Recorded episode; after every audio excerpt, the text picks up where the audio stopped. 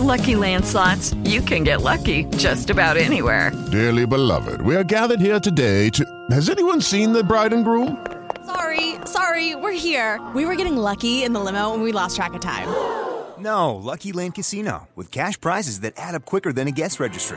In that case, I pronounce you lucky. Play for free at LuckyLandSlots.com. Daily bonuses are waiting. No purchase necessary. Void where prohibited by law. 18 plus. Terms and conditions apply. See website for details. Blog Talk Radio. All right, fans,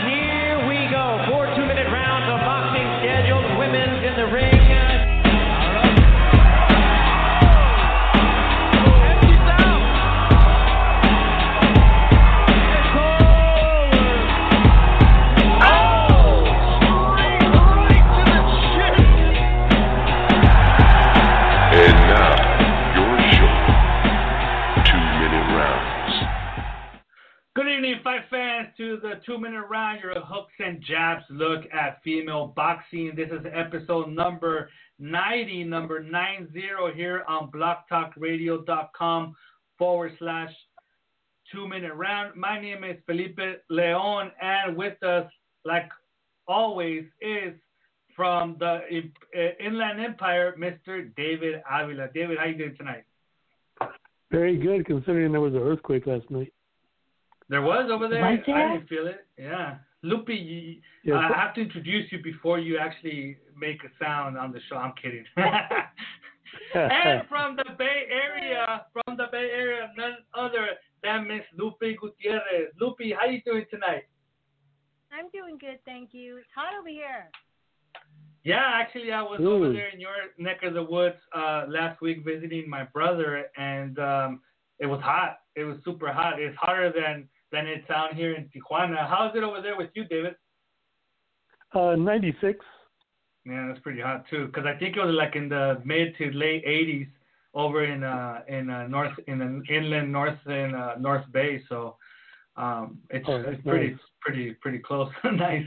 Yeah. eh, but we're here on the two minute round every other week, every other Thursday here. If you'd like to call in and talk to uh, talk some female boxing with us, you can do so at uh 323-580-5735. And like it is pretty traditional here on the two minute round, we do have a special guest tonight. We actually have a first timer, somebody that we haven't spoke to, spoken to in almost 60 guests uh, that we've had on the show, and it will be the current WBA super welterweight champion from Costa Rica, Miss Hanna Gabriels. Hopefully, she'll be calling in about 15 minutes from Costa Rica to talk to us about her career. Obviously, her back and forth, her recent back and forth with Claressa Shields, and her fight for a three minute round, and much, much more with Miss Hanna Gabriels. But before we go into that, she'll be calling in about 15 minutes. Let's talk about what happened last uh, Saturday from Mexico City, from the headquarters of the Azteca Channel uh, studios in Mexico City, where veteran, legendary Mexican female fighter Jackie Nava scored a unanimous decision over normally super flyweight. This fight was done at a catch weight of 120 pounds. Estrella Valverde over 10 rounds. Now, there wasn't three judges, but in an experiment by the WBC, there was actually seven judges, three scoring from ringside and four scoring from their homes via television, I would imagine. And the scores were 100 to 91 two times, 100 to 93 times, and 99 91 two times. First off, Lupi, before you give us your thoughts on Jackie Navas' performance, what do you think about the seven judges and the scoring um, in this fight? Uh, the score was kind of wide. I think it was wide. I didn't realize that they had the seven judges. We we caught it, and and thank you, Felipe, for texting me because then me and Blanca we turned it on and we were watching it the remainder of the fight. Uh, so we I didn't realize that there was the seven judges, you know, three inside, and I think you know I listened to um Christy Ponce from Top Ranks. Uh, she was speaking yesterday, and I think they had one, and then they had two outside. So seven judges. Wow, that's that's a lot. Well, in the, in the previous uh, fight card that they did, with Miguel Berchelt, they had five judges uh, scoring, but now for some reason they went to seven. Now they don't have another programmed event from the Azteca channels as of right now, but if they do, they might go to 12 judges. Who knows? Now, as far as Nava, what did you think about her performance? You mentioned that you thought the scores were a little bit too wide. Uh, Well, they were kind of wide. Well, you know, okay, first off, I thought um physically she looked really good. Like her arms, like she looked in great shape. She looked really good to me. Uh, But and, and as we watched her, you know, I I thought she was doing. I ex- I thought she was going to knock her out. Like as I was watching, I was like, wow, she didn't. But then she never, Nava never followed up on some punches. You know, a little bit too many footsteps. There was, it seemed like there was excess movement, but nothing that was going to take her opponent out. But I still think, um, and I guess that's why I think the the, the scoring was was kind of wide on that. David, David, did you get a chance to uh, watch the fight? Uh, no, I didn't, but uh, I, I thought it was kind of uh, ludicrous that they had so many judges on a fight that hasn't been sanctioned. I mean, it's just a waste of money if it's basically an exhibition.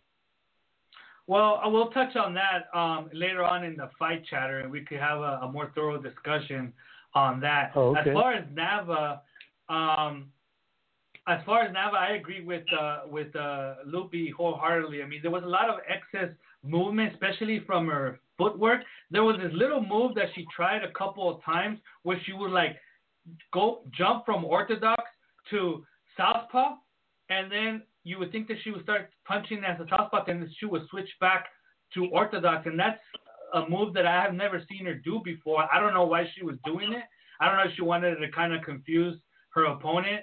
Not that there was too much to needed to confuse uh, Valverde, because Valverde was pretty uh, raw. I mean, she would just come forward. She was scoring with an overhand right uh, quite a lot, more than than expected. So overall, Nava, quite honestly, I don't know if it is from the the uh, lack of activity. She hadn't fought in over a year. Her last fight was in May of last year, and that performance wasn't uh, up to par. Where a lot of people saw her lose in the rematch against uh, Marcela Acuna, and you know she got a draw. And in that performance and this performance, I think that if you give her the benefit of the doubt, then it was the lack of activity. If we want to be a little bit more critical, I think at 40 years old, we've seen, you know, a, you know, a couple of miles per hour off her fastball. She doesn't look like she could pull the trigger uh, like she used to before, like what Lupi mentioned, looking for the knockout. I think that in the later rounds she was looking for the knockout. She's not a very hard hitter per se, um, but I don't know, David. From what I saw, she mentioned in the post-fight interview that she's definitely retiring in 2020. I would probably give her up to the first quarter of 2021 if she could secure a fight against Mariana Barbie Juarez because that is a big purse and probably the biggest purse that she can get. But she also mentioned that she would like to face fight against Marcela Acuna. Those are the two fights that she's looking towards. But um, but I don't know, David. Just from watching, I think that if Mariana Juarez performs like she did in her last fight, which may or may not happen because she hasn't fought in a while either, and she's reaching 40 years 40 years of age as well. But if she performs the same, I think that she could have a fight. Yeah, Mariana seems to be at a better uh, place than uh, Nava right now. But you never know. You never know. Maybe the the heat of the moment can spur her on. Yeah, and uh, the thing is, is that um, um, you know, Barbie Juarez had mentioned maybe a month ago that she, that, that Promociones del Pueblo, her promoter, and Televisa, the network she basically uh, featured on, We're to come back late July. Uh, but I haven't seen anything since. I think the fact that, and now we could go into that story, um, the fact that the that Mexico City, the Commission of Mexico City, has not sanctioned fights is probably stopping them. There's not a lot of other commissions that have gone um, to say that they're going to sanction fights. Tijuana did at with closed doors.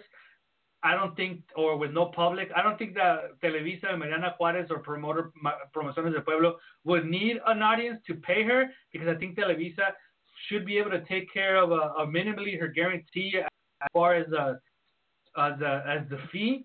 But I think that they can't find a place where they can have the fight because there's not a lot of commissions that are willing to sanction it. Now, going into that story, David as far as the fight being sanctioned, last last week, well-known Mexican magazine Proceso, uh, which is kind of like a like a, a, a little bit more political leaning uh, Newsweek or Time magazine. You know, they they, they do a lot of stories, Mhm. but they they kind of lean more towards the political arena and more towards you know this kind of cases where they kind of try to like you know whistle blow certain things that are happening. And last week, well-known Mexican magazine Proceso published an article which shed some light on the Zanfer organized fights cards from their own bubble inside the Azteca network headquarters in Mexico City. Since the capital of Mexico uh, is in a sports lockdown, the Commission of Mexico City did not give the green light for the three fight cards held in Azteca Studios, headlined by Emmanuel Navarrete, Miguel Berchelt, and this last one last Saturday by Jackie Nava. The article revealed that Merck hired three judges and a referee while following the COVID 19 protocols uh, set by the WBC because there's no official commission sanctioning the bouts. The network has gone on record to deem the fight cards a reality show. According to BoxRec.com, the bouts are not official and thus have been filing them as a no contest on their website. So basically, the Azteca channel went ahead and since they couldn't get sanctioning, they had mentioned maybe that they would have um, the state of Mexico sanction it, but that didn't come to fruition. So the fights, in a sense, are not valid. It's a reality show. It's basically boxing without an official commission, and they don't go on their on their records. There are no contests as a boxer right now. So, David, from a boxing from the boxer's viewpoint, in this case, concentrating on Jackie Nava, how much of an effect do you think it would? Do you think it bothers her that the fight didn't count in her official record? Is what I'm trying to ask. Um, I think, yeah, that's hard to say. It's hard to say because it's just an individual thing. Some people just want to get paid, but in uh, Jackie's case, I mean, she's near the end of her career, and I'm sure you know she she counted on that win. Maybe she has a magic number she's trying to reach, so that would affect her if that's the case. But you know, it's it's tough to say. What do you think, Lupi, of the fact that the fights are basically a reality show? Does it take away from you as a as a as a fan or as somebody that's watching the fights? Does it take away from the fight the fact that they're not uh, professional fights? Well, now that I know this and going back and how I was watching the fight, maybe that's why. And there's also the COVID lockdown, like the rust. So you need that tune up. But maybe that's why she wasn't fighting as I thought she would. It could. It could affect the way you, the way you, unless you're really competitive. But maybe that was it. Maybe that's why we didn't see what we thought we were going to see. What I find interesting, and it wasn't the case with the Jackie Nava fight, because obviously that wasn't broadcast by ESPN in the United States, but the Emmanuel Navarrete and Miguel Berchelt fights were broadcast on ESPN in the United States, and they had the first one had Bernie Osuna as a as a play-by-play man with uh, Timothy Bradley and uh, Andre Ward on there as well doing the commentary, and then the second one had uh, Joe Tessitore back uh, on the play-by-play, and you know, in a sense, ESPN broadcasts on their airwaves uh, non-sanctioned fights, fights that were not professional fights. Basically, they broadcast a reality show from Mexico City. I am sure they knew that that was the case, but I find it very, very interesting that ESPN, in a way, Top Rank, because I'm sure that Top Rank, in a way, had to be involved since Zanfer is involved, gave that okay. David, do you think there would be any rep- repercussions to that fact that those fights were broadcast in the United States when they weren't professional? Uh, well, I, I think they're professional, but but you mean sanctioned, right? Well, yeah, sanctioned. I mean, they they shouldn't go on their official records because there isn't a commission there sanctioning the fight and making sure that everything that the commission does at a professional fight card happens. You know, the weigh-ins are done in a in a just and, and timely manner in the way that they're supposed to. Um, the way that the do we know that or that the referees or somebody from the commission were there watching um, the fighters uh, get hand wrapped? We don't. We don't know anything that happened because there wasn't a commission there. So, you know, they are professional fights because there are professional fighters and they are getting paid, and that makes them professional. But they're not official fights and not being sanctioned. So I wonder if there would be any repercussions uh, as far as ESPN. I, I mean, I can believe that the Azteca channel in Mexico would do that, but ESPN, do you think it hurts the credibility? Um, I think it does for ESPN. I, I know there's going to be some people that pay attention, and, and they're going to uh, say something on Twitter or one of the social medias and make some kind of comment. But generally, the fans just want to get entertained. You know, they don't pay attention. But there, there's always somebody that will, but the majority no, they don't. Yeah, care. I don't think the just story want to has. fight. And Go it's ahead, Lupi. lockdown, right? So nobody, it's lockdown. There's nothing really happening. You know, the fights. People just want to see fights, and they know they aren't getting even with top rank the best cards. You know, but they're getting something, and I think people understand. You know, it's lockdown. Boxing slowly coming back, so I don't think they'll be judged so hard. The I think, and this is a, a point that uh, my par- I have a, a Spanish language podcast that we do uh, uh, every week as well, and my partner on that uh, podcast, Renz, Renzo Novara, he he what actually he brought up as far as the the topic is.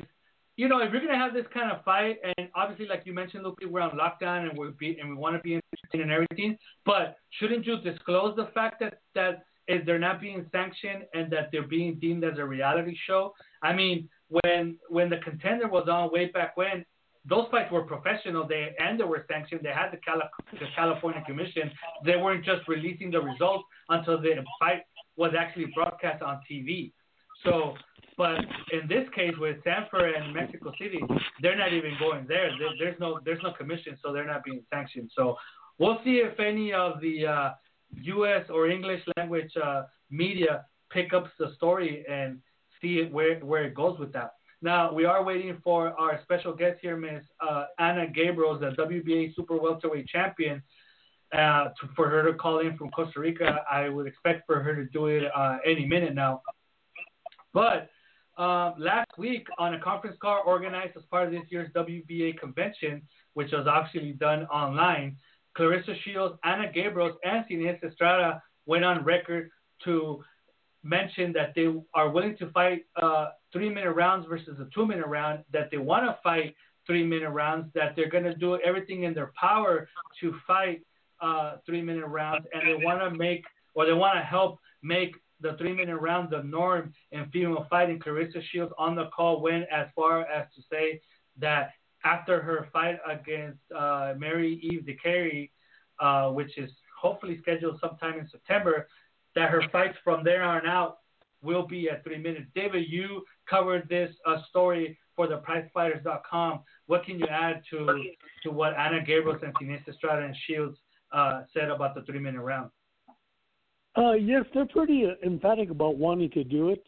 They see that as a as a better test uh, for people's skills and and, and a better uh, chance to really show what they can do.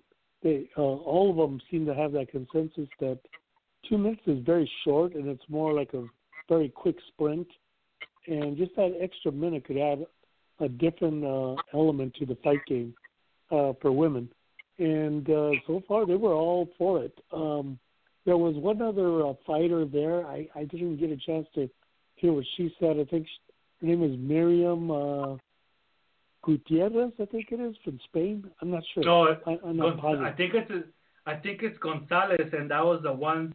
Um, she was the one that um, that uh, that that might have gotten the uh, the uh, the um, the assignment to fake face Katie Taylor. She's undefeated. Um, but uh, but obviously we will talk about that in a bit. The fight that's happening with Katie Taylor. Now during the conference call, David, did they mention anything uh, regarding? Well, did WBA say anything? Uh, the yeah, they uh, actually um, they did support uh, the three minute round. They always have.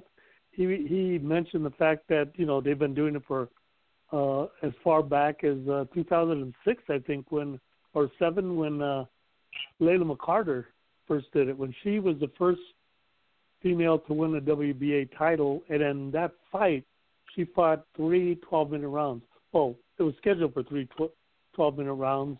I was actually at that fight. Uh, it was against Dana Biggers, and uh, it, it only went two because Layla uh, stopped her in two. But uh, yeah, I mean, he he supports it, and he says as long as the women want it, that's what he supports. Yeah. Hmm. What do you think about the three minute round, uh, Lupi? I always fall back on. I think it's up to the the fighters. You know, I've heard I've heard all the arguments with um, women are more prone to concussions or the female boxing isn't where it should be yet. But I always go back. It's up to the it's up to the girls and it's up to the the fighters. I mean, I when Martha fought the ten rounds, three minute ten rounds against Sonia Lamanakis, and I was there for that. It was an it was incredible. It was exciting. It was um, it, it I I guess it shows who had who's more conditioned, and and that what it does. Who has who has it in her for that extra, you know?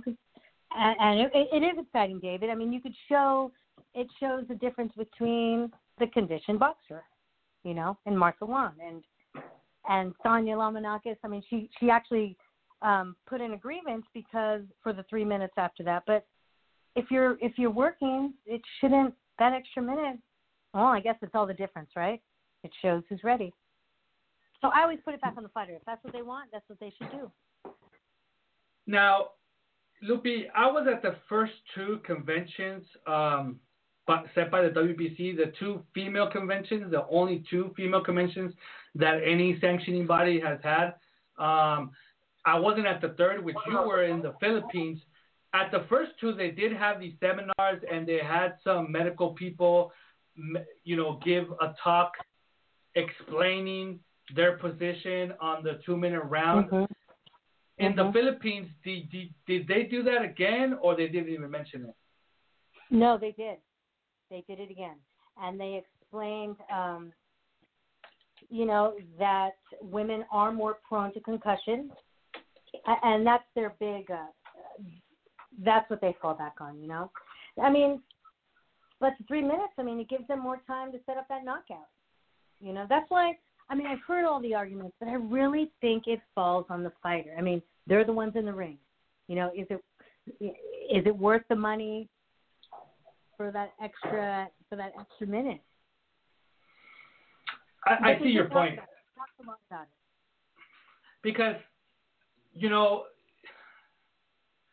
I see I see the point. I mean, I could I could see the point of the WBC that if they have concrete evidence that, you know, that women are more prone to concussions and obviously getting hit to the head more can lead to a concussion and the fact that the round will be a minute longer so it will give them more of a chance to get hit more which can lead to a concussion i can see that i also see david's uh, argument where if we left it up to doctors they would ban boxing uh, Yeah.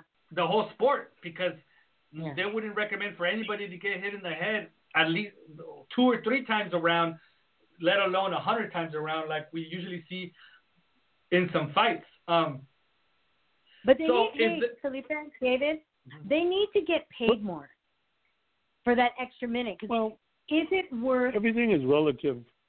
I think. Uh, You know. I mean, yeah, there, there's That's an argument will argument. pay us more, but the, the No. thing is, it's still about who, how many numbers you could draw. That's what it really comes down to. Yeah, and then they the fighters have to have to realize. I mean, is it worth that one minute to still be getting paid, it's got to be worth it for that extra minute because you're getting, you know, for those hits, you know. Women just want Well- equality. We want to get paid. Well, the thing is, is that boxing is not like a regular job where you punch in and punch out a certain time and you get Mhm. paid by by the time that you're there. Like David mentioned, it's all relative. Now, if a female if female boxers started fighting three minute rounds and the fights there was more knockouts or the fights to a certain extent became exciting, then those female fighters are gonna, you know, get more popular and demand and able to demand more money. That is a way that I could see le- leading to more money. But for it to be lead to more money for the fact that they're fighting an extra minute every round, I don't think that's to happen. You know, but with us now, which can give us actually the perspective of an actual fighter, is none other than the WBA Super Welterweight Champion, Miss Hanna Gabriels from Costa Rica. Miss Gabriels, is that you? Yes, I'm here. How are you guys? Thank you. Thank you, uh, Ms. Hanna Gabriels, for uh, joining us here on the two minute round. Uh, we thank you. You're the first time that you're here with us. And with that said, I'm going to pass the baton to Mr. David Avila. David, go right ahead. I'm so sorry for the trouble. I know that it's it's kind of uh, troublesome reaching us uh, all the way from Costa Rica, but but welcome to our show. It is my pleasure. Thank you very much. And it was, you know, I'm just, I feel like a granny with all this thing, uh, with all this um, social media and technology. So no worries. It probably was my fault, but it's my pleasure Oh, to be no, no. here. Thank you so much.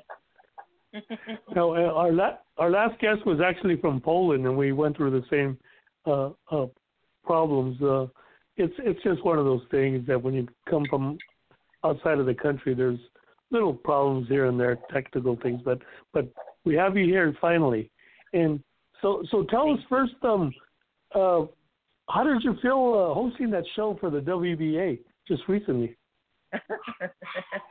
well, um, it was fun. I know I made a lot of mistakes. It was my first time as a moderator, but um, it is it was it was a great opportunity, and it was amazing to be, um, you know, having that conversation with with so many great fighters and so many great people. So it was amazing. It was amazing. Hopefully, I'll do a better job next time and and make some other people prouder. I, I thought you did a great job. I mean, I'm I'm being honest. I thought you, were, you did a really good job.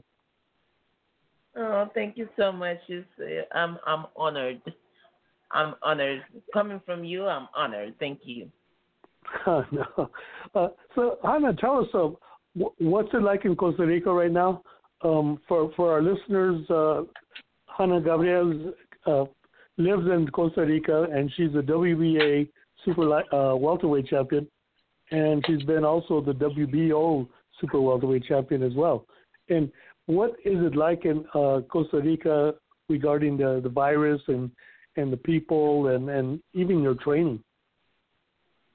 Well, it was handled pretty good at the beginning, but I always I always believe that when the responsibility eh, is collective, then you can you cannot really expect a lot, you know, because everybody's a different world. Everybody will likes to believe that somehow they like to believe that you know it will never harm them or it will never affect them. And so right now, today we had like the biggest amount of cases of COVID 19, and uh, we are all worried. But um, we also trust that our, our health system will be able to handle this. We have a great team in the government, and they have been doing a hell of a job. And I just hope that the you know the people um, is willing to listen and to follow the instructions that that the health um, uh, that the health system is asking us to do. And have you been able to train? Uh, do you, what and where do Yeah. you train? well, I have a a um, boxing gym for the community here. I live in Tabarcia de Mora. It's a place in San Jose. It's close to the mountain, so I'm pretty pretty much far from everything, and um, and I live I, I live right on the mountain. So we have a, a a big property with a lot of green, and so we are training here uh, sometimes I go down to the gym, um, but because of the amount of cases that have going up, we have to we have to stop going there. So I just uh, today I brought with me a pair of um, sandbags, and I have all my uh, all my equipment here so that I can start back in tomorrow. I wasn't able to train today, but I'm already training every day. Oh, okay. And a lot of people don't realize that before boxing, you were in in track, track and field. And what did you do as That's a right. as a track star? Well, um, I did track and field since I was five years old, and around nine years old, I was able to get into a track and field team. Um, I did everything. In Costa Rica, at the moment, it was very important for the teams, for the local teams to like win the national games. So I was strong, I was fast, I was um I had ability, so I was doing everything from heptathlon to the individual um in individual um oh I don't know how you how you say that las pruebas individuales. And Individual um, I would do a hundred meters uh huh I would do a hundred meters hundred with hurdles 400 400 with hurdles 800 i will do everything that was in in in the field uh from shot put uh disc javelin um the jumps long jump high jump. I will do pretty pretty well. I was supposed to be a big star but then i got injured and that uh, you know that retired me uh when i was around 17 years old. And how did you get involved in boxing after that? I um it it is kind of like crazy because I got involved in boxing just to uh lose some weight. It was never my plan to to box. Um according to the doctor that saw me when I was 17 years old, he said that I was never going to be able to do sports again, which was uh, devastating for me um, my background in track and field, the reason why I was so um, into track and field is because uh, that sport was my safe place. I uh, had a a sexual abuse when I was five years old, and at that time was also when my parents um, took me to a, a a competition, and I found like peace. I found a safe place for me there. So when they told me that I was never going to be able to do sports again, I was I always say that I felt nude and without a purpose. And I also believe that there's nothing worse in the world than having a person that is really determined um, to not have a purpose. You know, they'll become very self-destructive, and that's what how I became.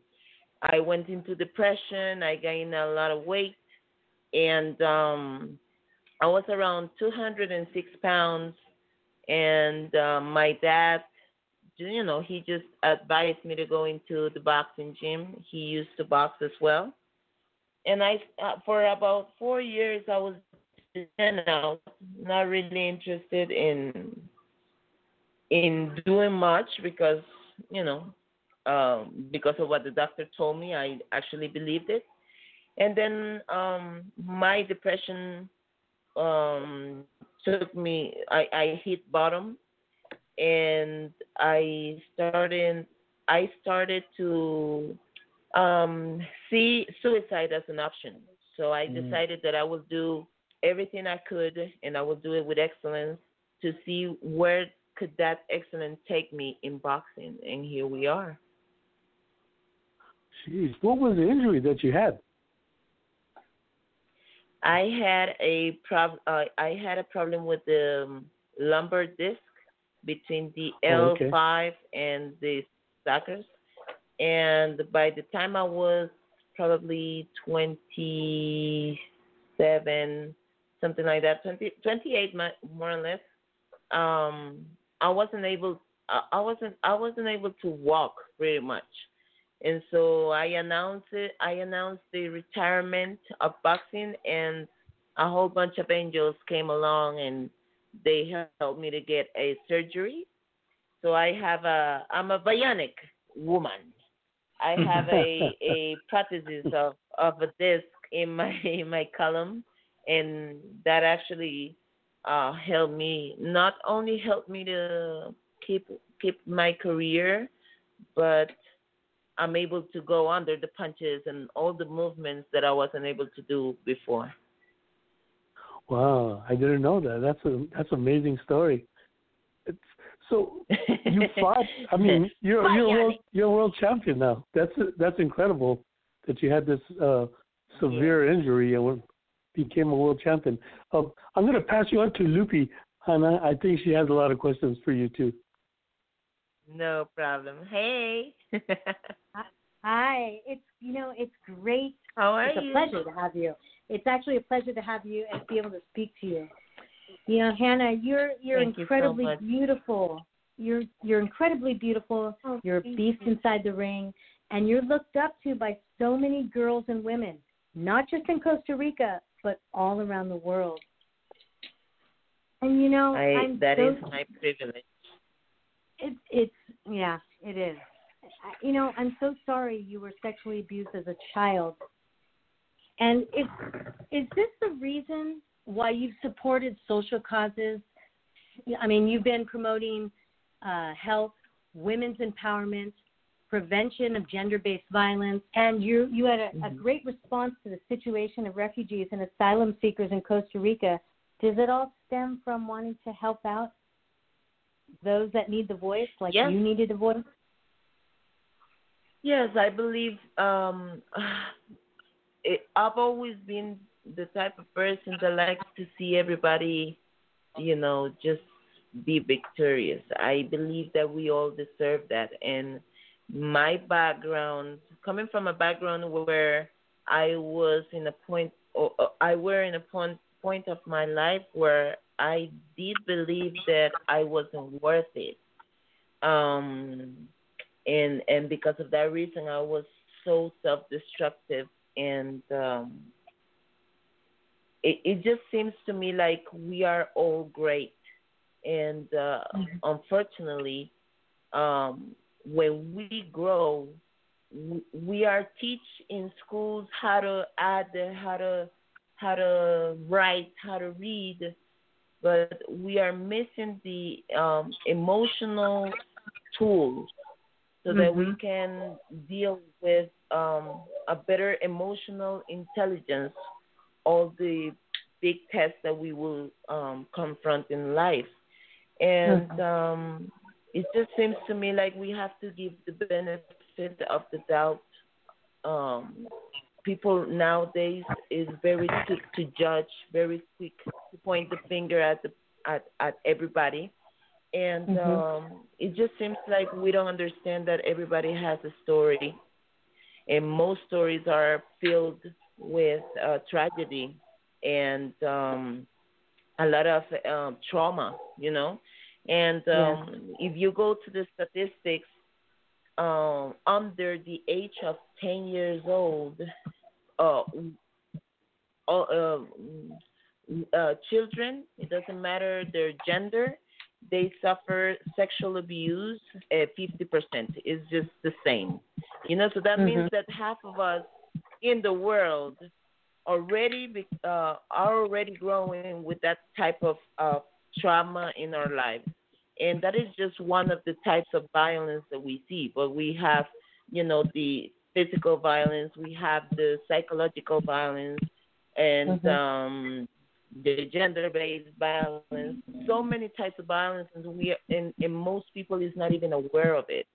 and um, the violence always happens um, to the people that is vulnerable, you know.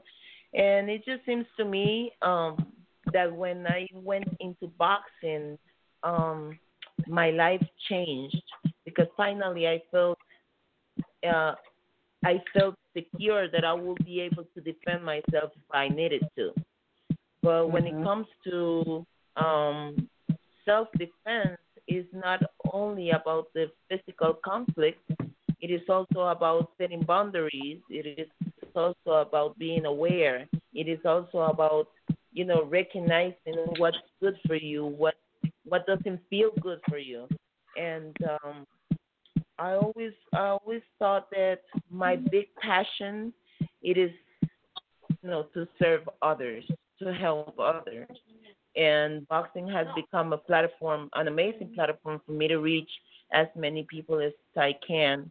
And I'm just um, you know I believe that after boxing I'm gonna be doing the same the same thing. Actually I'm trying to um get into conversations with the government. Well, right now because of the COVID nineteen, um, everything is is on hold. But we were already speaking with government and other entities so that we can try to build the first prevention violence prevention center in Costa Rica, and hopefully that will be also um the Latin American setting. See why you are your country's most praised boxer. I can see that. In fact, in 2019, last year, Costa Rica's national sports games were dedicated to you for your achievement in sports. How did that feel? Oh, it is. Um, I believe that everything that um, people um, decide to like honor me with is just a blessing, and um, you know, like maybe 14, 15 years ago, the only thought that would cross my mind was, you know, to to suicide. I thought I wasn't Mhm. worth it. I thought that you know good things only happen to some people and and bad things will happen to people like me. And just um when I decided to walk with Christ because I accepted him acce- accepted him as my uh savior and everything and I decided to give Mhm. myself a chance. Um all of this have happened. So I just uh I just feel blessed and I just want to be a a I just want to raise my voice um to tell people that they they're amazing you know that that sometimes we don't feel like um we're good enough or sometimes our cir- circumstances of life um just just uh have us under the shoe like we Mhm. the only thing we can see the only the only way we can look is uh, down but you know we have to give the chance to we have to give ourselves the chance to see something further in our hearts Mhm. and to feed that you know and and it might it might um, if if we give ourselves that chance they might be able to see great things happen to their life like it will ha- it has happened to my life. I'm sorry it's hard to speak english and try to ex- you know explain everything. No, you're getting your point across clearly, and it's beautiful. You know, I can I can feel what your country people mean to you, but what is, and I I can also feel what you mean to them. But pre-COVID, before the lockdown, what was your relationship with the people on your day-to-day life? Like when you went to the store, or, you just do they recognize you, and how? What was your relationship? it's always fun because um I am very lucky. Like the people that follow me, they're um I don't know, in Costa Rica they're different. They give you hugs and they uh, usually they come to me and they say, "Well, you know, Hanna, every time that you fight, I pray for you, and I'm so worried that things will happen to you or to your opponent." And it it is cool because I I believe usually when it comes to fighters or boxing, people is like, you know, I enjoy when you beat them and this and that and just it just seems like the people that follows me um it, are able to see uh further and to always wish us well, you know? Mhm. Our health and uh, our health is always first and they are able to support support my opponents and support me without the hatred and I love that about the people. And um yeah, every time that I go out is is kind of difficult. I always say that the moment that I I step outside my my house, I'm not longer my mind.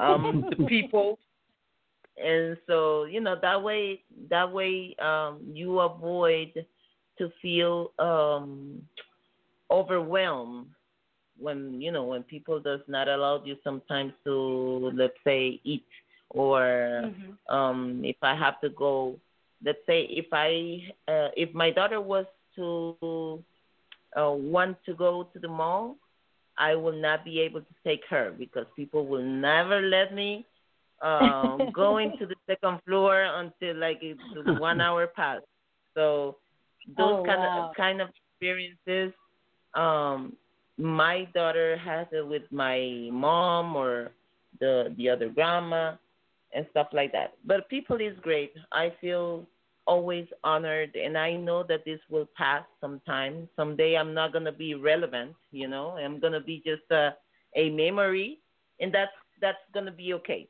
So i'm not mad at at the situation uh currently and i know it will pass and then i'll be able to to probably eat somewhere without being um being interrupted. That's fine. Yeah, but I think they'll the people will evolve with you. So when you you're past boxing and you go into you know the work that you really want to do, you'll have that whole army behind you supporting you and praying for you. So that's actually a good thing. Thank okay, you very Hanna. much. Hanna, let's talk boxing. So your team consists of your husband, Bri- Brian Vasquez, which I think it's awesome that all of our husbands are involved in what we do, or at least support what we do. Your manager, Yeah. Hector Fernandez de Cordova. Your promoter, Yeah. Lou DiBella. And recently you added your conditioning coach, Evans Tobler. And he was it That's him? right. Was it Evans? Was it Evans who said, "Move over, it's time for the takeover"? Did he say that? Okay, Yeah. he did. So does okay? So does this takeover? Um, is that in reference to Claressa Shields? is yeah well it's it's about everything he actually he's been trying to get to work with me i don't know for the longest he he tried uh, maybe for 10 months he would write all the time and my husband is very um he you know he don't trust many people and so he doesn't like many people going into the team and then i finally one day i spoke to him and uh we started working and I'm in love with his ways. He's he's very a lot of fun. He's trying to kill me every day. He says, "I will take you to the grave and back, and you're gonna take over." And it's a lot of fun, you know. He also he he is um I think he was in track and field, and um since I became a boxer because I I never had an amateur career. I only had one one amateur fight. Um boxing stuff I had had to learn it in you know the in in this time with the professional fight. Mm-hmm. Okay. Um, but I don't remember to be in such conditioning, um, uh, in such conditioning um, that that will help me to be the best that I can. So um, before I knew how to box, I was good with conditioning, and then um, you know in Costa Rica it's very difficult for people to understand that a high uh, or an, an elite athlete needs um, uh, you know we need to invest in the in our camps, right? They want to see Yeah. you winning, but when it comes to uh, invest in the camp, nobody is really getting it. Yeah. Um. So I have missed a lot of the conditioning in the last fight. We have done the best that we can, but because of the background of of uh, my coach, I know that we both understand um, where can we go, where can we reach, and of course it's about Claressa. You know, is is if she wants to be undisputed in 154, she has to face me, and this is my division. And um, most of the critics that I got, it was like, "Oh, Hanna, you got tired. Your conditioning wasn't as good." But I always try to tell people that for that camp, for that training camp, we we didn't really have uh, many resources. Uh, I've been a boxer by myself for for quite a while until DiBella Entertainment came in, and um, I also I have also tried to explain to people that when you go into a fight, um, um, and your strategy is based on movement and speed, of course you're gonna get tired faster because it's a you know it requires a lot of energy. Um, Mm-hmm. But I actually thought that Claressa was was a lot stronger, and I came to find out that not really. So I'm excited to see what is going to happen in my division this time around, and with the great conditioning and much more, bet- much better skill than before. Okay, so that rematch will happen. Um, it has to happen if she wants to be undisputed, and I can Mhm. I can wait. I'm Okay, so, so- excited. okay, so that one has to happen. So what about Raquel Miller? Why haven't we heard? Do you want to fight Raquel Miller? I mean, she has the interim belt. Do you have plans to fight Raquel? Do you even care about Raquel? Because it seems to me like nobody really does. Um, I've told her. Um, I told her that I will fight her. Um, I had an injury in November last year, and I've been recovering. Right now, I'm training every day, and I feel great. And um, she actually got mad the other day because um, she was like, "Well, I can't wait for Hanna to come out of the, you know, the injury so that she can fight me." And you know, when when a boxer comes out from an injury, they usually have a tune-up fight first, right? So um, I said to her, "Well, you know, whatever. If if you're uh, if I have to fight you as a mandatory, I'll fight you right away. You'll be my tune-up fight." So she got mad that I said she would be my tune-up fight, but it's just facts. You know, after a injury, if you go to a fight, you're supposed to have a tune-up fight, and if she is the fight, it doesn't. I'm not being disrespectful, like saying her level is not what it should be because she has demonstrated and she's in the, you know, she's ranked. I'm just saying that if I have to go to her first, I'm I don't mind, but that would be my tune-up fight, and I'll be ready. I'll be ready. Yeah, so then you don't care. You'll fight anybody anytime. It's not a problem for you. I'll fight anybody anytime. The thing about my division, and I understand why. Um, I understand why money money in women's boxing is not big, and um, you know when you finally get a chance to fight for a belt and you win that belt, uh, most most most women don't wanna let go on that.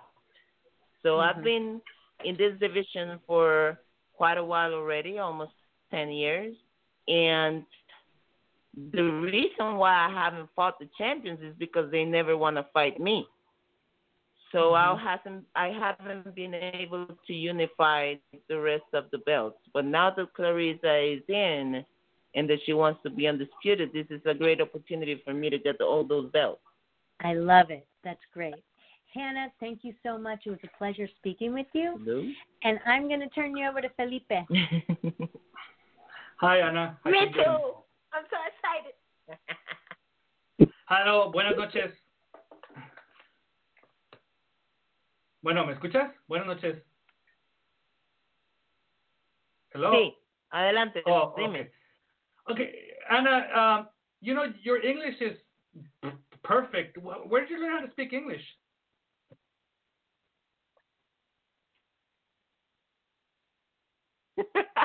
I wish it was perfect, and I wish I would have so much more practice so that I I don't I don't go like like this. Um, I learned in the states. I was 18 years old, and I was given up an opportunity to work in a hair salon um, to help a friend, and I didn't know how to speak English then. But um, I'm a fast learner, and um, I tried to learn 10 words and their past, future, all the all the ver- I don't know how you say that, pero las conjugaciones.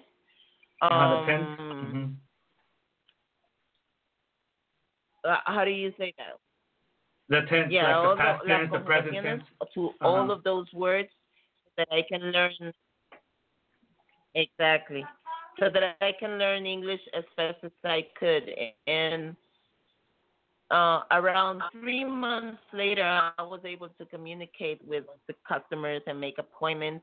And about six months later, I was able to speak to everybody.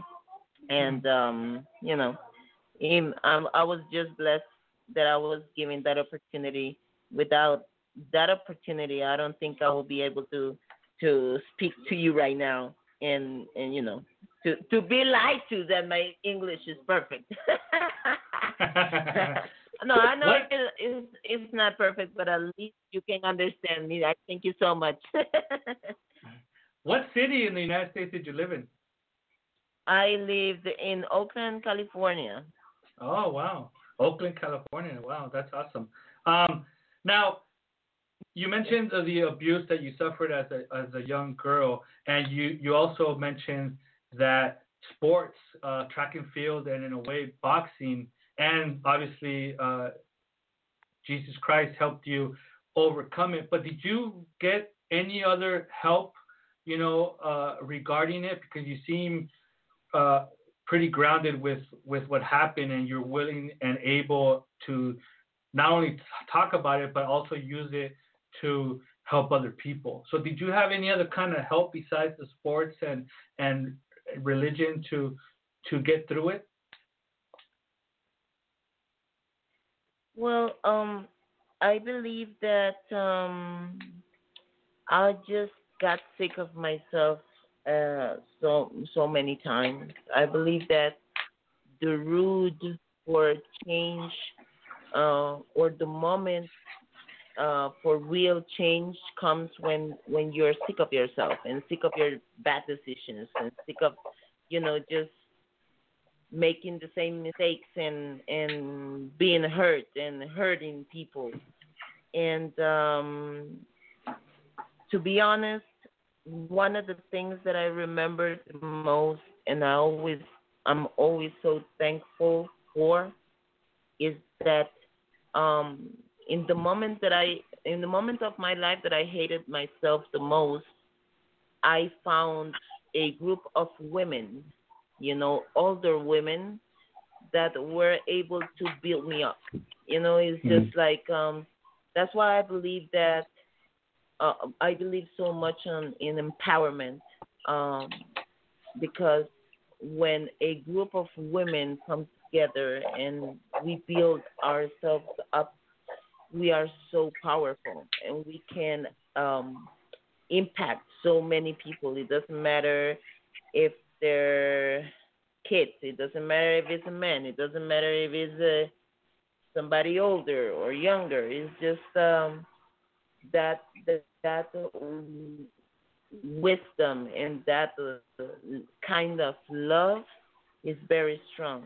So um, I don't. I didn't uh, had therapy or any of those stuff, but I was I was at some point surrounded by people that was able to to ask me, for example, why you hate yourself. I see you I see you Mm. and I know you are great, you know, and I know that you will be great. And these things were said to me uh in a moment where I didn't believe it and I remember uh I have an aunt that she saw me signing on on a on a paper, like my my sign for for business and whatever. And she was like, "You need to make that shorter." And I was like, "Why? What's wrong with it?" And she was like, "I don't know. For when you start um giving autographs." And I remember laughing so hard. I was like, "Autographs? Are you crazy?" And it just seemed so funny to me at the time. And um right now, I don't I don't think I I spend a day without even an autograph, and it's it's just amazing how how some people have this capability of seeing through you. You know, uh, we are sometimes our worst enemy, and those women were, you know, they they were my eyes at the time. So, did you make your autograph shorter now that you're uh, giving autographs all the time?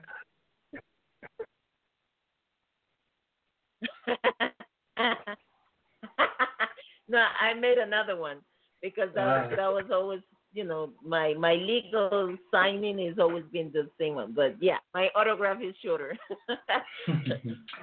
See, I'm Now- trying to I'm trying to write it very nicely, so it takes me a little bit of time.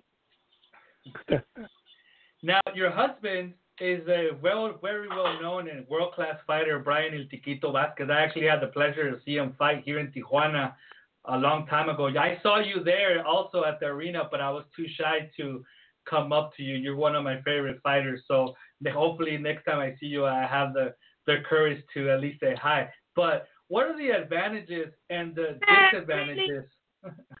yeah, what are the what are the advantages and disadvantages of being married to another world class fighter?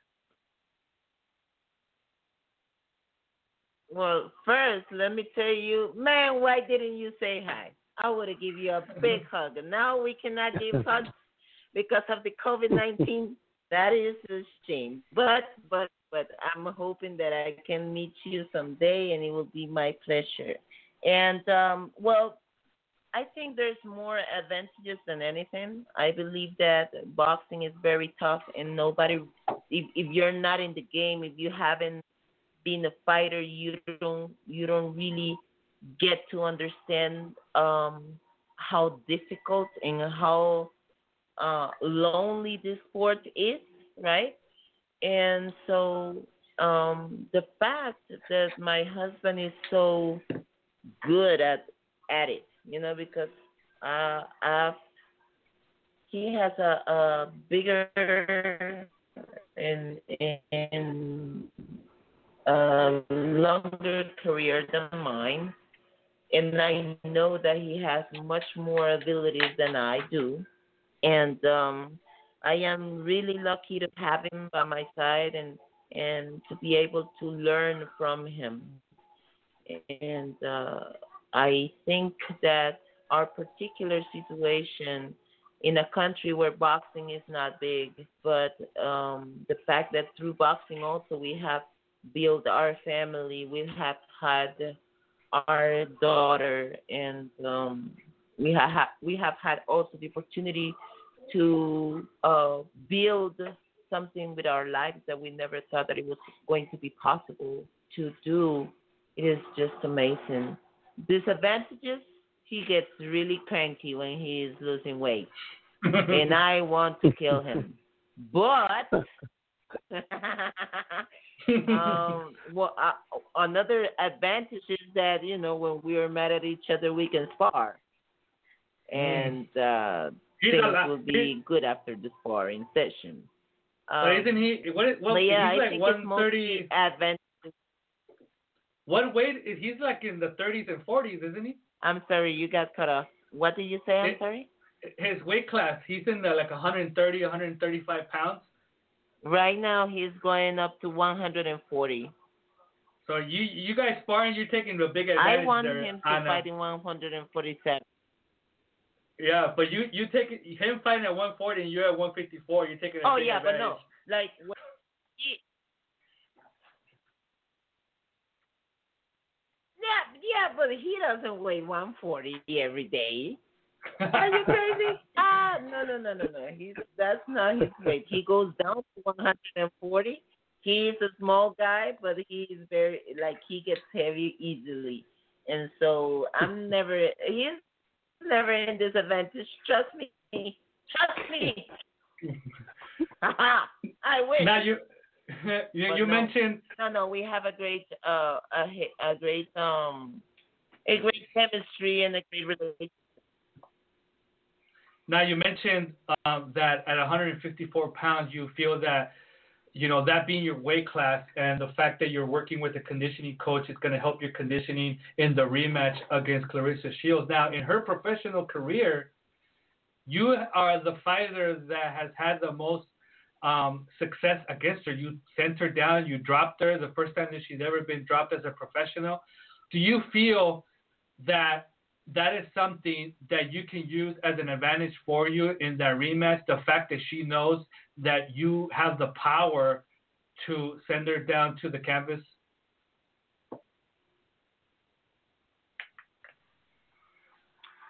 Well, I, uh, on the first fight, I never thought that I, had the power to put her down. Like I said, I thought because she was a bigger girl and she was in higher divisions, um, you know, my my power wouldn't be enough.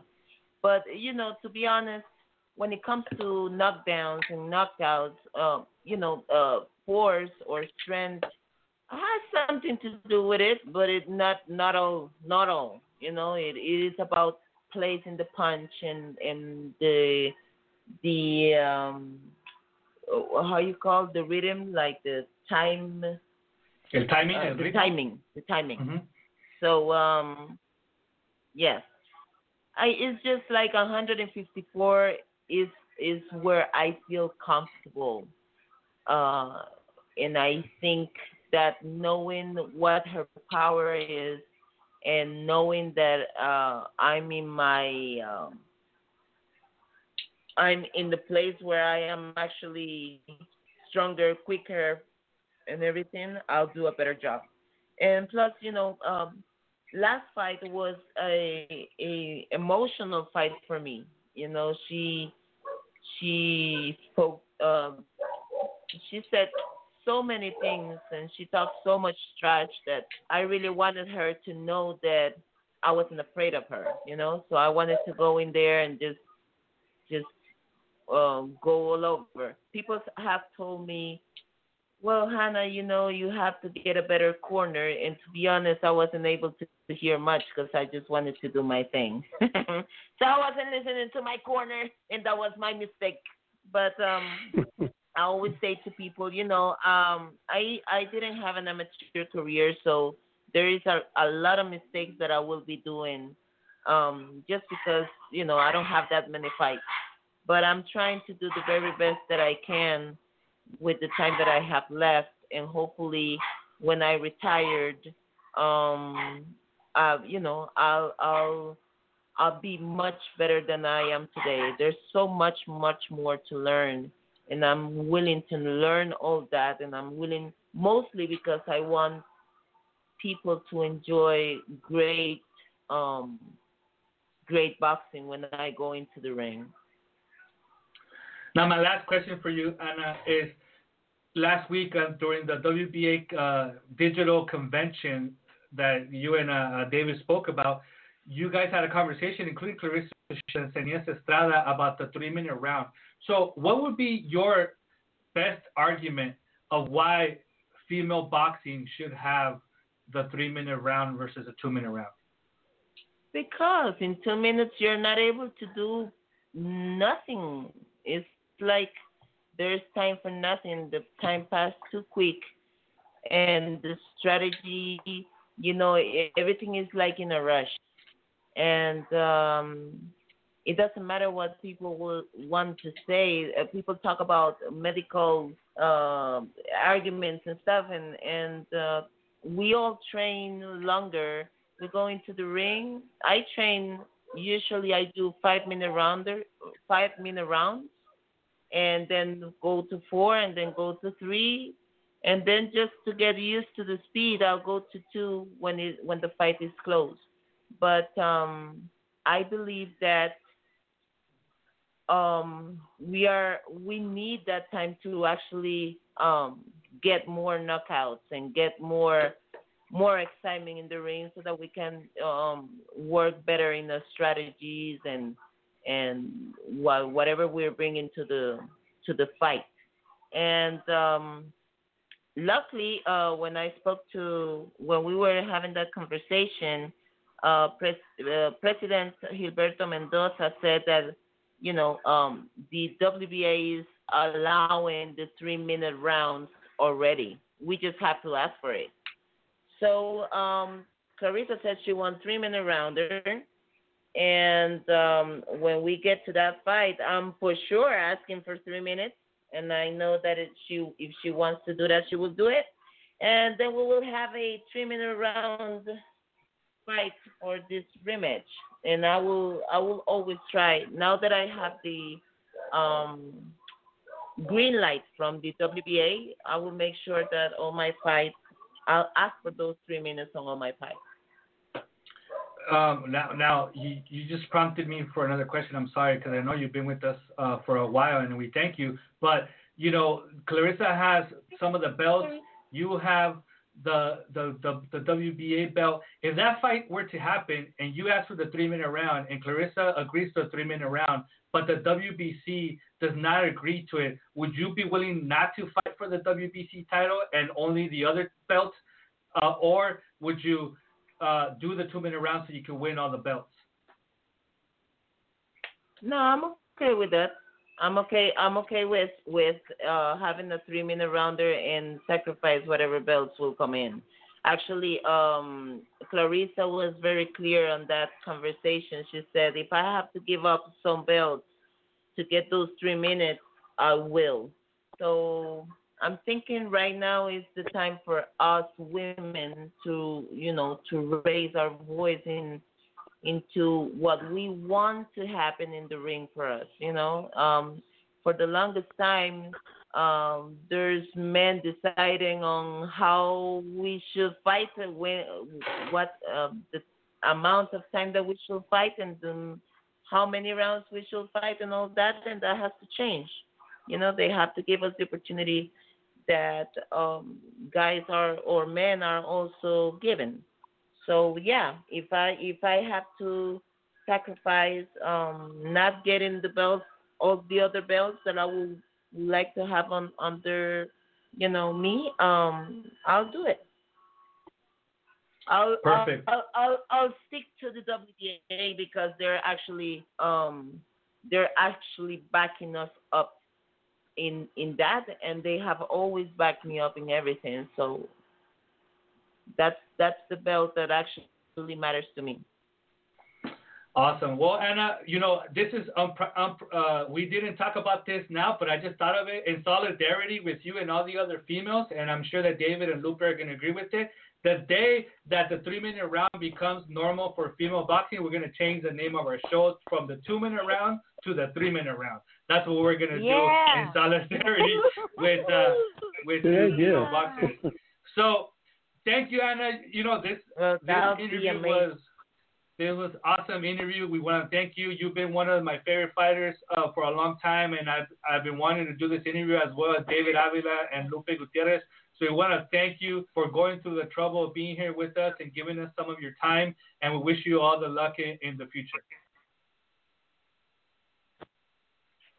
Well, I thank you, and like I said, this is to me it is a blessing. I never thought in a million years um, that I will be um, I will be appreciated in this way.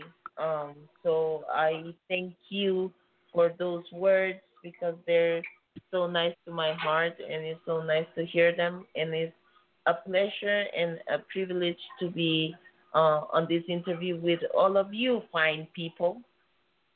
thank, Thank you, you, Hanna. Have a Love you. have a great night. Have a good night.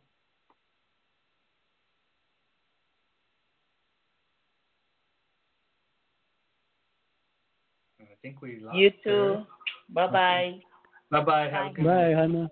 And there you have it, all the way from Costa Rica, Miss Hanna Gabriel, the current WBA Super Welterweight Champion. What a great interview! Another long one, but usually tend to have a little bit of longer ones when we've never interviewed the the fighter before because that way we get to uh, get to know him a little bit better. And wow, she really um, opened up my eyes to certain things. I mean, I never knew uh, the Yeah. the tragedy that Yeah. she had gone through, but she sounds like she has.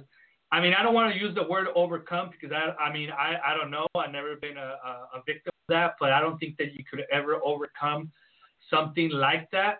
But the fact that she's willing to speak about it and use it in in her social work and and and everything else, um, you know, is very admirable. And, and, and we thank her for being with us. So that was a that was a great interview. Any thoughts on the interview before we move on?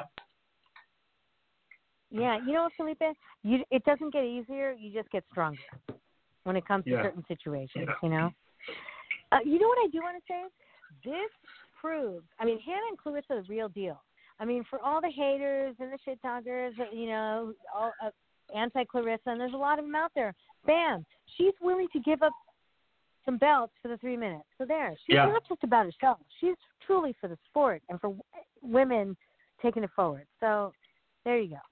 And I think that's something that we touched on last week, where that's what or last show is that that's what we really need. We need people like Hanna Gabriels and like Claressa Shields, and I'm not I'm not sure if Seniesa Estrada uh, stated that as well, but people that are willing to Yeah. put sanctioning bodies in, in their place in a certain sense and say, hey guys, if you're not going to support us in what we want as female fighters and the equality that we feel that we deserve in the three minute round, then we won't fight for your titles. Now, how are the promoters are going to be involved in that, I don't know, but I mean, as far as as Golden Boy, what we've seen from Golden Boy, they're willing to do the three minute round, and I believe that they would support their fighters. That if the fighter says, "Hey, if the WBC is not going to allow us to fight three minutes, I don't want that belt. Let's go for something else." I believe at least Golden Boy Promotions will be willing to to support him in that, and and we'll see Lou DiBella.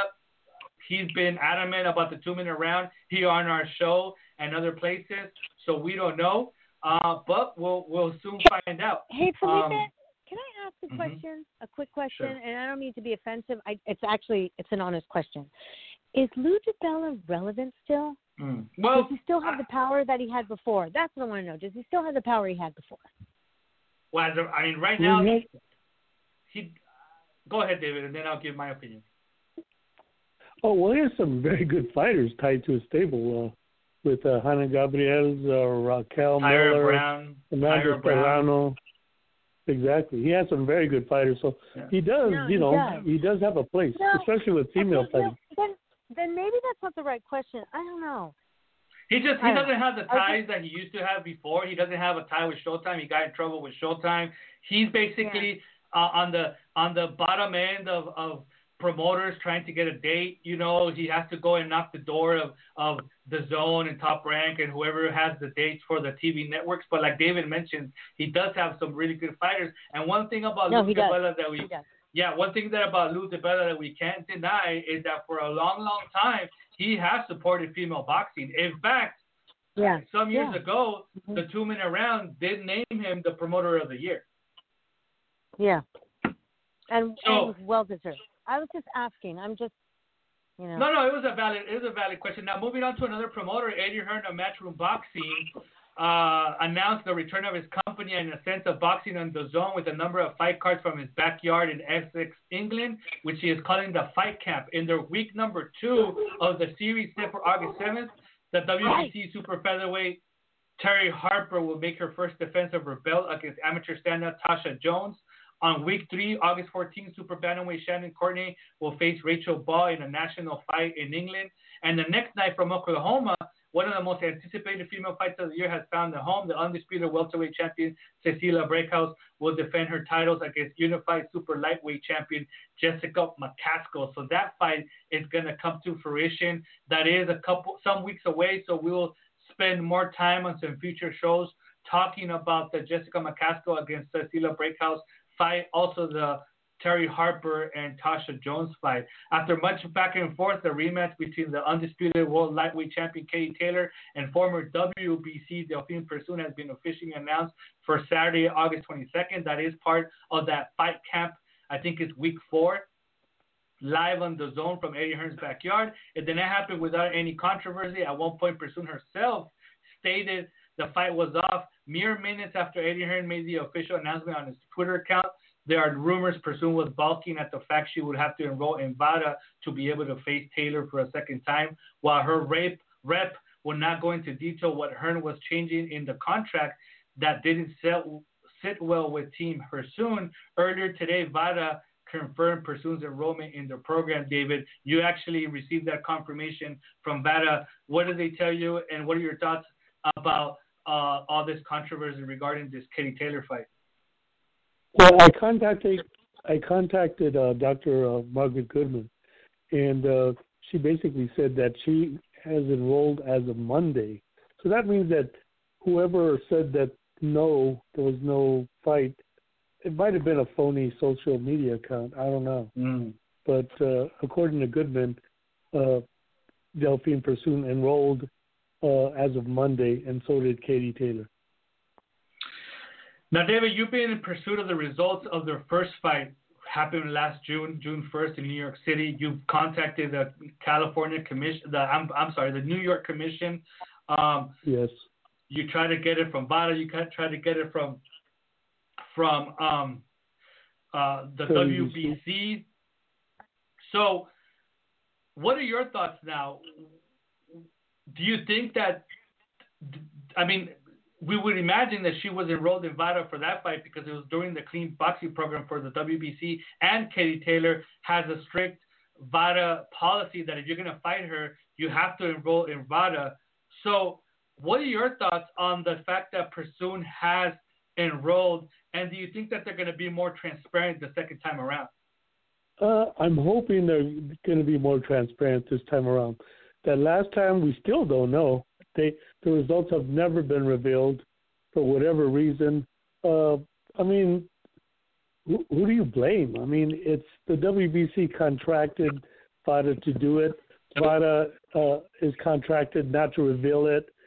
The, I guess the only blame you can give is the New York State Athletic Commission because they're supposed to they're supposed to protect the public, the fighters, and they're supposed to be transparent. They're a public organization. They're not a private organization like the WBC or VADA. They're they're a public.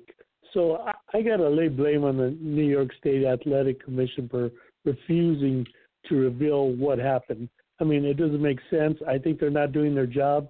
If they're not doing their job, then what, what are they doing it for? But would they be responsible if the WBC are the ones that contracted VADA? So if VADA and the WBC have an agreement between themselves that they would not disclose the results, or at least VADA wouldn't unless the WBC said so, I would imagine if they're the ones paying, and if the WBC not disclosing, where does the NY Commission, the New York Commission, land if maybe they didn't even have access to the results since the WBC is the one paying for it? No, I doubt that. The New York State Athletic Commission has to have know what happened. They have mm-hmm. to. Uh, they're the ones that are supervising the fight. They're the ones that are sanctioning the fight. They're the ones that have inspectors at the fights. They do all of that.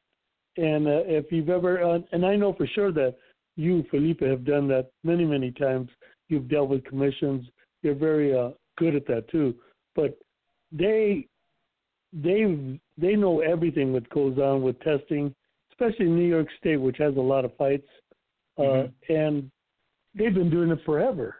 They they have expertise more than most states, and for them not to reveal simply because somebody tells them not to, I mean that's not right. I mean, uh, yeah, I don't know what's wrong with New York, uh, but but I think somebody uh, that lives in New York should uh, look into it.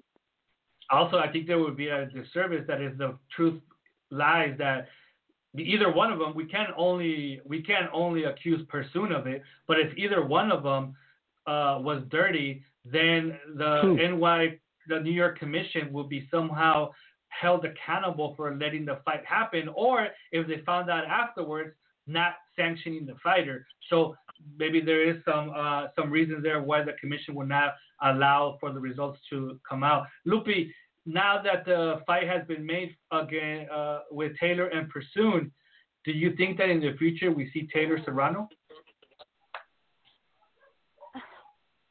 Yeah, I'm well. I guess it depends on what what's going on with that whole situation between Eddie Hearn and Amanda Serrano, and you know the contract and the ten thousand dollar. I mean, depends on all that. It's all business, I guess. And that, I think that's where my my question stems um, regarding DiBella. That's it's been on my mind lately about how that whole debacle with Amanda. You know, what he let out, what he said he didn't let out, and then that's where that question came from. So it all stems on the business side. Amanda's willing to do anything, and you know what? She's worth it. And you know it is a million dollar fight. Um, because you know if you ask a million, you're going to get like five. You know, so I'm what, on Team what, Serrano, Amanda on this. I'd wow. be upset well, too. I'd be just like frustrated. What do you think, David? Do you think that we see it in the future? Uh, maybe before the end of the year? Uh, I think so. I really do. And the reason why is that they're in pursuit of that million dollar payday. Katie Taylor is. Mm-hmm. And if she doesn't get it for this fight, which I'm pretty sure she's not going to get it because yeah. of the you know the the virus, no fans. But in order to get that million dollar payday, Amanda Serrano is out there, and they can do that with fans, and they can you know add that purse, uh, add the monies made from tickets to to the uh, purse for Katie Taylor. So I, I think that fight's still going to be there once the the virus is uh, is uh, taken uh, control of. Now, with that said, I I, I wonder if Serrano loses some leverage because you know they were able to make a a fight that many fans have gone publicly on social media state that they like more and they look more forward towards than the Amanda Serrano fight, the Persoon rematch, because that is the only fight that Taylor has looked vulnerable in as a professional. So I wonder if Serrano loses some leverage to the fact that if they try to negotiate again and things start going sideways, Eddie Hearn can say, well, if you don't want to take the fight, I'm sure I can find somebody else to fight Taylor, just like I did with Persoon on short notice and for less money. I, you know, that is the question that I have towards the future and making that fight. You mean you mean you mean like the Terri Harper Natasha Jonas fight? What do you mean as far as that? I mean, he could have paid more and brought a more exciting fight in, and he didn't. Well, I mean, it's the first, it's the first, it's the first defense. I mean, usually when a fighter wins a when wins a world title against a, a champion, like uh, I forgot her name, uh, the one yeah. from uh, where was she from? I forgot her name. Um, Eva? The hundred, yeah, the the 130 pounder. Um, you know, once you beat a world champion, then usually your first defense is, is I wouldn't say an easy touch or an easier touch, but not a world class fighter. Well, Tasha Jonas is a world class fighter, but not somebody to the likes of Mikaela Mayer, who is you know, a, beast, uh, yeah. a beast. So, you know, I, I understand that way, you know, and with Taylor, you know, like David mentioned, they are looking for the million dollar payday. Now, let's move on because we do have yeah. about a minute and a half. Upcoming calendar Tuesday, this Tuesday, July 14th, from the bubble at the MGM Grand Las Vegas, live on ESPN. Mikaela Mayer faces Helen Joseph in a 10 rounder, 130 pounds. So we finally get that fight after the whole COVID 19 the debacle with Mikaela Mayer. And also next Tuesday, a week after uh, the Mikaela Mayer fight from the bubble as well, MGM Grand, Kim Clavel the Canadian will be making her U.S. debut against Natalie Gonzalez in an eight rounder at 112 pounds. She's the recent recipient of the uh, humanitarian award from ESPN, and she will be making her pro uh, her U.S. debut on the network on July 21st. Our next show is slated for July 23rd, where we'll be talking about these two fights, any other female boxing news that might pop up, and as always, a pretty good interview as well. So with that said from here from the two minute round, hopefully soon to be the three minute round. We bid you good night. Good night.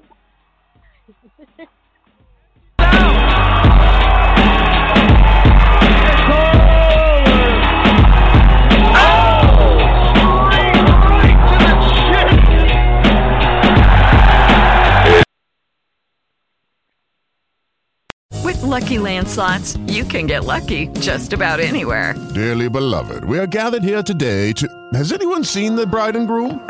Sorry, sorry, we're here. We were getting lucky in the limo and we lost track of time. No, Lucky Land Casino, with cash prizes that add up quicker than a guest registry. In that case, I pronounce you lucky. Play for free at LuckyLandSlots.com. Daily bonuses are waiting. No purchase necessary. Void where prohibited by law. 18 plus. Terms and conditions apply. See website for details.